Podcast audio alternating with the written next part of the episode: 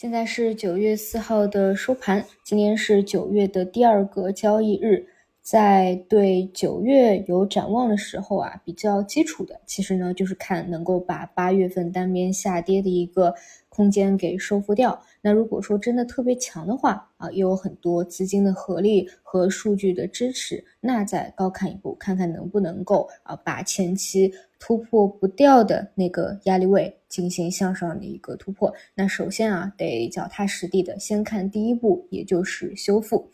那么今天呢，依旧是一个普涨修复的市场，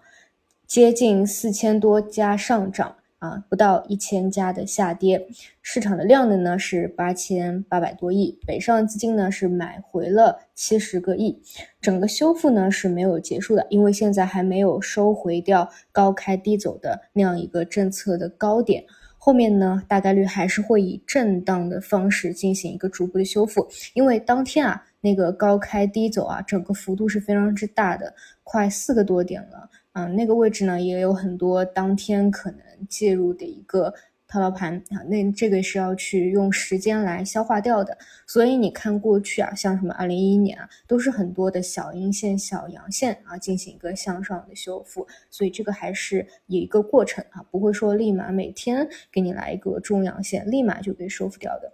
那么主要的方向呢，就是集中在我们中午讲的两块，一个顺周期，一个科技啊，这两个真的是不矛盾的。嗯，顺周期的话，这里连续两天有走强的。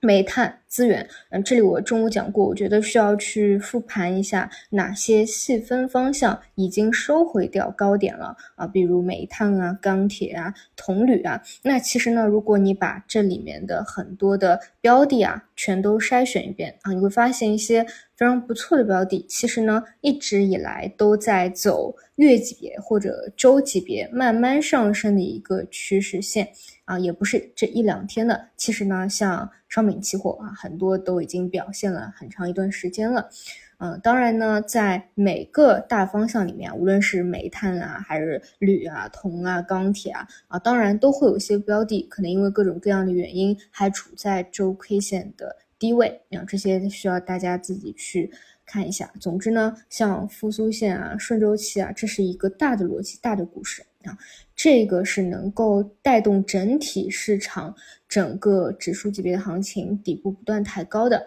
而且呢，也不是什么短期的啊，这个是可以讲蛮长时间，甚至可以讲大半年、一年的一个延续性的股市，所以不着急，我们慢慢来啊。现在短期来说呢，因为整个量能嘛还不是特别高，而且市场呢还是轮动修复的过程，所以其实不一定说啊哪一个方向它一定说啊短期它就是主线啊持续性特别特别好啊。但是这种方向呢，基本大方向都对啊，后面都是得看起来，像什么消费啊，今年表现很好，对吧？像消费、大金融、资源，其实都是在顺周期的范畴之内。嗯，后面有行情的话，也会走很久啊，不是什么一两天、一两周的事情。另外呢，科技线啊，这个也是今天的一个亮点。这里有一点，我是觉得啊，真的是对于我们大家来说啊，是非常重要的一个记忆点，就是但凡啊跟华为家。有关联的啊，自主可控的国产替代的，真的基本上都不会让人失望啊。无论是华为加新能源车，华为加储能，华为加国产软件，华为加大模型，华为加服务器 AI 算力算法，就真的是基本没有让人失望过。每一个真正正宗的标的，资金挖掘出来的。都是每一次都能够有非常不错的一个行情，而且呢，像很多嗯相关的正宗的概念股啊，每一次也都是会有相关的一个拉升。所以今天尾盘的时候啊，你看像华为手机的概念股都是一个集体拉涨。上周呢有一个日级别的洗盘啊，因为这一块真的是埋伏的资金挺多了。因为像华为五 G 手机啊，如果你一直听我节目，应该知道我其实在几个月前就一直在讲了，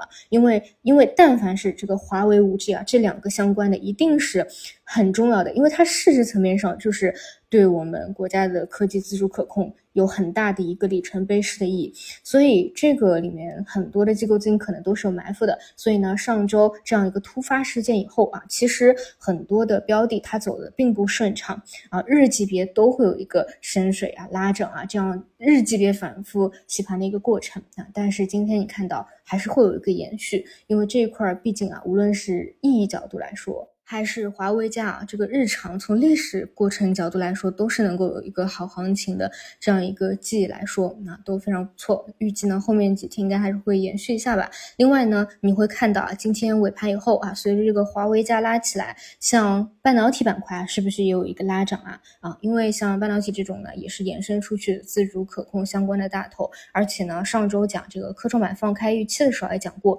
你看像科创五零里面主要的组成成分是不是也是？半导体相关的，所以这一块呢，可能也会带动着有一个修复。嗯，总之整体来说啊，现在就是在修复的过程里，嗯，后面什么时候啊，短暂的修复完毕啊，再震一震，往后面行情走，那就走一步看一步，暂时还没有完成。然后短期的话，一个弹性来说的就是华为手机啊，华为加线，然后偏中线来说的就是顺周期这一块，大家可以好好的去选一选。